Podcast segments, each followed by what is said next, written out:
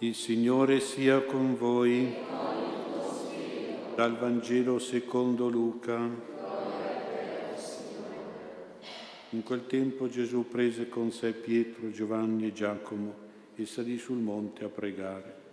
E mentre pregava il suo volto cambiò d'aspetto e la sua veste divenne candida e sfolgorante. Ed ecco due uomini parlavano con lui, erano Mosè ed Elia apparsi nella loro gloria e parlavano della sua dipartita che avrebbe portato a compimento a Gerusalemme. Pietro e i suoi compagni erano oppressi dal sonno, tuttavia restarono svegli e videro la sua gloria e i due uomini che stavano con lui. Mentre questi si separavano da lui, Pietro disse a Gesù, Maestro, è bello per noi stare qui, facciamo tre tende una per te, una per Mosè e una per Elia. Egli non sapeva quel che diceva. Mentre parlava così venne una nube e li avvolse. All'entrare in questa nube ebbero paura. E dalla nube uscì una voce che diceva, questo è il figlio mio, l'eletto, ascoltatelo. Appena la voce cessò, Gesù restò solo. Essi tacquero e in quei giorni non riferirono a nessuno nulla di ciò che avevano visto. Parola del Signore.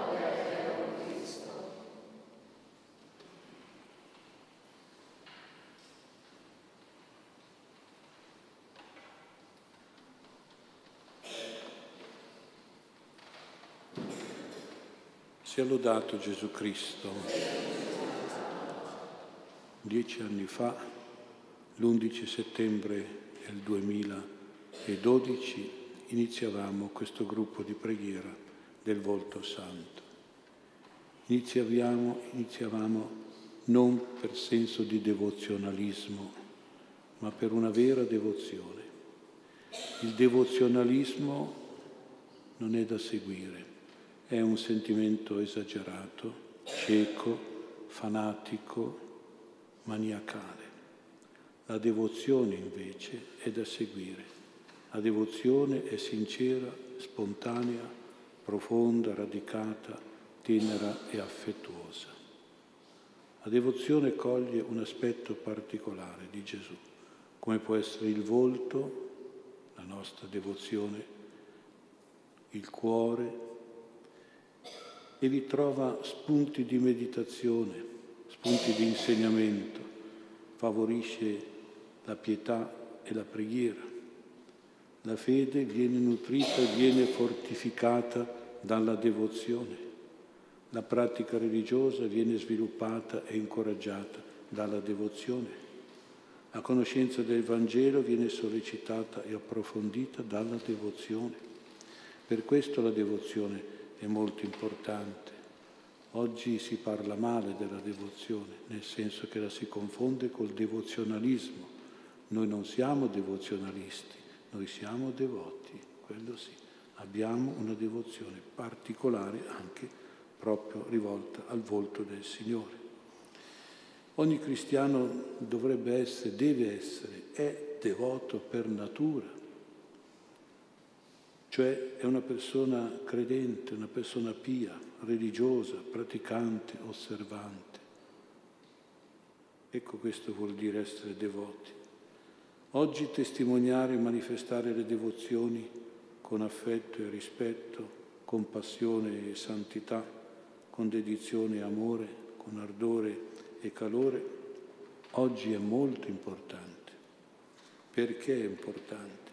Perché molte volte le nostre liturgie, i nostri riti sono freddi, sono fatti senza venerazione, senza adorazione sono fatti queste liturgie con poca fede e con poco fervore. Così mi sembra la maggioranza di quelli che vengono in chiesa. La devozione è importante perché molte persone sono colpite dalla indifferenza, soprattutto dopo la pandemia e il lockdown. Quanta gente si è allontanata dalla Chiesa perché? Perché, ma perché non aveva nessuna devozione. Quanta gente anche oggi diserta facilmente il culto e la preghiera per motivi che non stanno più in piedi, ma soprattutto perché è importante la devozione, perché viviamo tra gente atea, tra gente irreligiosa, a volte anche blasfema e sacrilega pubblicamente, tra gente scettica e miscredente, infedele e avversa al sacro e al santo, che mostra antipatia e disprezzo persino verso il Signore Gesù. Questa è la situazione sociale pubblica per questa nostra devozione al volto santo c'è di maestra e di guida una beata, la beata Pierina o Giuseppina De Micheli. La sua inesperienza mistica riguardo al volto del Signore è molto importante ed è un'esperienza che come sempre parte da una chiamata del Signore, una chiamata che in genere è rivolta nell'età più bella della vita, l'età della fanciullezza, o della preadolescenza. È iniziata questa esperienza con un episodio significativo, come nella vita di tanti santi, c'è come una chiamata legata a qualche episodio particolare. Irina ha 12 anni, si trova in chiesa nella parrocchia di San Pietro in Sala a Milano, è il venerdì santo, il giorno in cui i fedeli usano, fortunatamente si continua questa esperienza, anche se è stata un pochino eliminata dalla pandemia, si usa dare un bacio al crocifisso. E Pierina sente una voce distinta che dice, nessuno mi dà un bacio d'amore in volto per riparare il bacio di Giuda? Era una domanda, era il Signore che faceva una domanda ma aveva sentito solo lei questa domanda. E questa bimba crede che quella voce l'abbiano sentita tutti e prova pena perché vede che la gente continua a baciare le piaghe di Gesù crocifisso e non baciare il volto di Gesù crocifisso. E in cuor suo Pierina esclama, te lo do io, il bacio d'amore a Gesù, abbi pazienza quando giunge il mio turno, perché ero in fila, e quando arrivò proprio, lei stampò con tutto l'ardore del suo cuore un bacio, ma sul volto del crocifisso, sul volto di Gesù. Ecco, Gesù cerca anche noi, naturalmente se abbiamo un cuore da bambini, come quello di Pierina, cerca anche a noi il bacio il bacio della devozione al suo santo volto. È una bambina che diventerà poi beata e sarà santa, che ci dà l'esempio e ci indica la missione del bacio, di diffondere il bacio devoto al volto del Signore.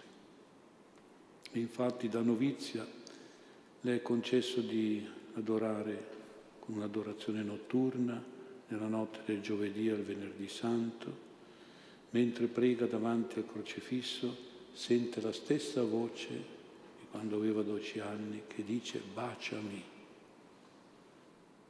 E suor Madre Pierina ubbidisce e le sue labbra, invece di posarsi sopra un volto di gesso, sentono un contatto vivo con la carne viva del volto del Signore.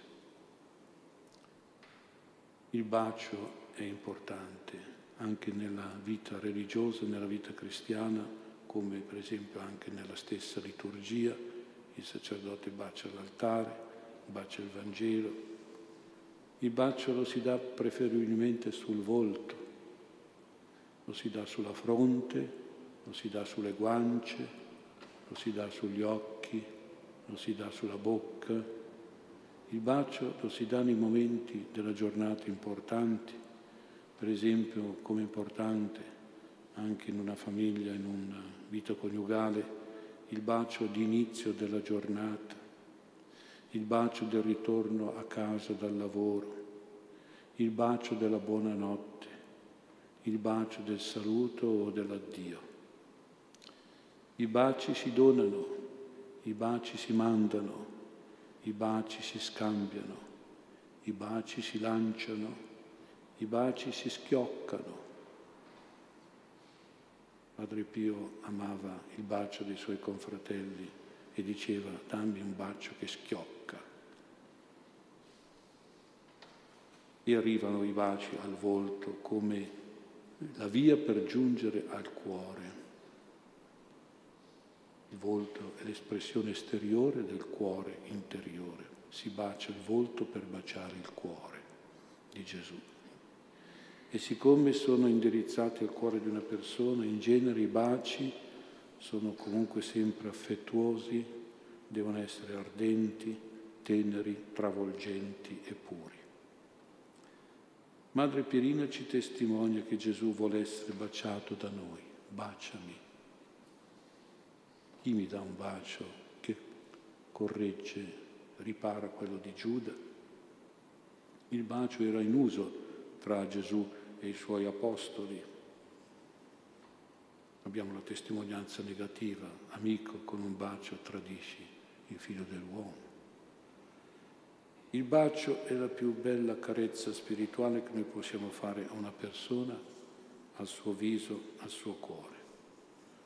Col bacio le persone si combaciano, cioè entrano in contatto profondo, si combaciano in collegamento di cuore, di pensieri, di sentimenti, di azioni. Tutto in noi deve combaciarsi con Gesù attraverso il bacio del suo volto e al suo cuore. Ecco, finora abbiamo immaginato e pensato a un volto di Gesù, un volto sano, bello, pulito, che ci viene facile e spontaneo baciare spiritualmente, ma Madre Pierina ci invita a vedere tre aspetti del volto di Gesù, che non è facile baciare. È il volto di Gesù durante la sua passione. È un volto tradito, è un volto schiaffeggiato, è un volto colpito.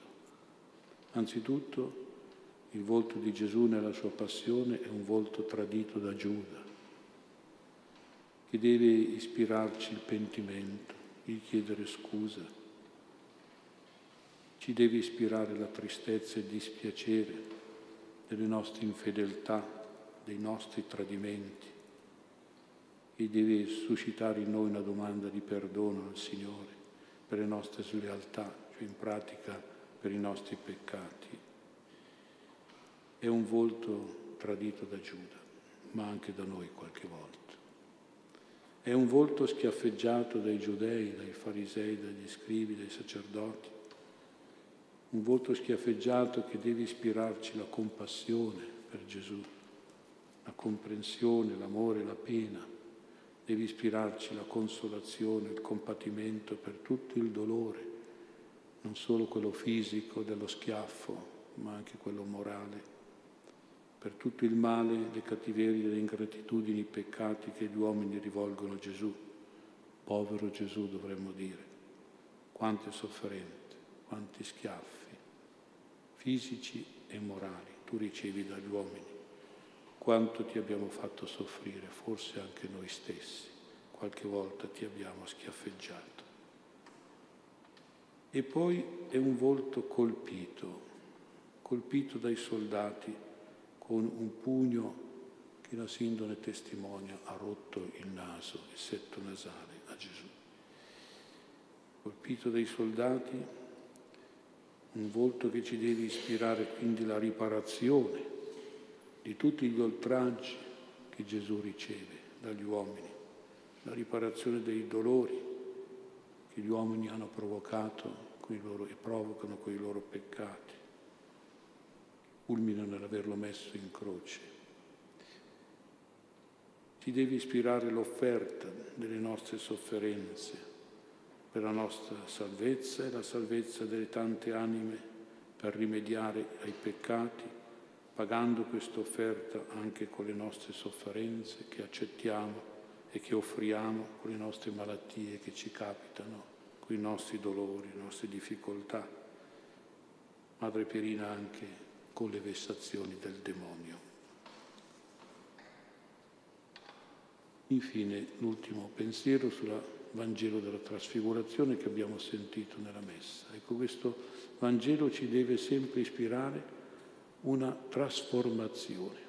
Trasfigurazione vuol dire trasformazione del nostro aspetto perché lo cambiamo secondo quanto si aspetta chi?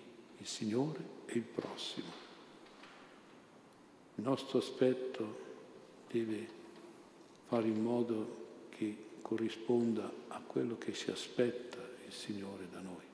E sappiamo che Gesù si aspetta che siamo nel volto e nell'anima sereni e gioiosi, che siamo buoni e umili, che siamo sinceri e positivi, sorridenti e amichevoli. E allora preghiamo perché l'aspetto del nostro volto sia come il Signore si aspetta da noi. La trasfigurazione ci invita anche a trasformare il nostro aspetto perché lo cambiamo secondo quanto si aspetta anche il nostro prossimo. E ci vuole poco capire queste aspettative degli altri. Per esempio, se gli altri si lamentano di noi, è perché si aspettano qualche cosa di diverso da quello che siamo. Se gli altri ci criticano, accettiamo le critiche e diciamo, ma sì, forse ha ragione. Ho un brutto aspetto ai suoi occhi e forse devo cambiare l'aspetto, devo fare come lui si aspetta da me. Se gli altri si arrabbiano con noi, eh, vuol dire che qualche cosa del nostro aspetto non va bene, che gli altri si aspetterebbero qualche altra cosa da noi. Preghiamo che l'aspetto del nostro volto sia come gli altri si aspettano da noi e vorrebbero da noi e chiedendoci magari un cambiamento positivo.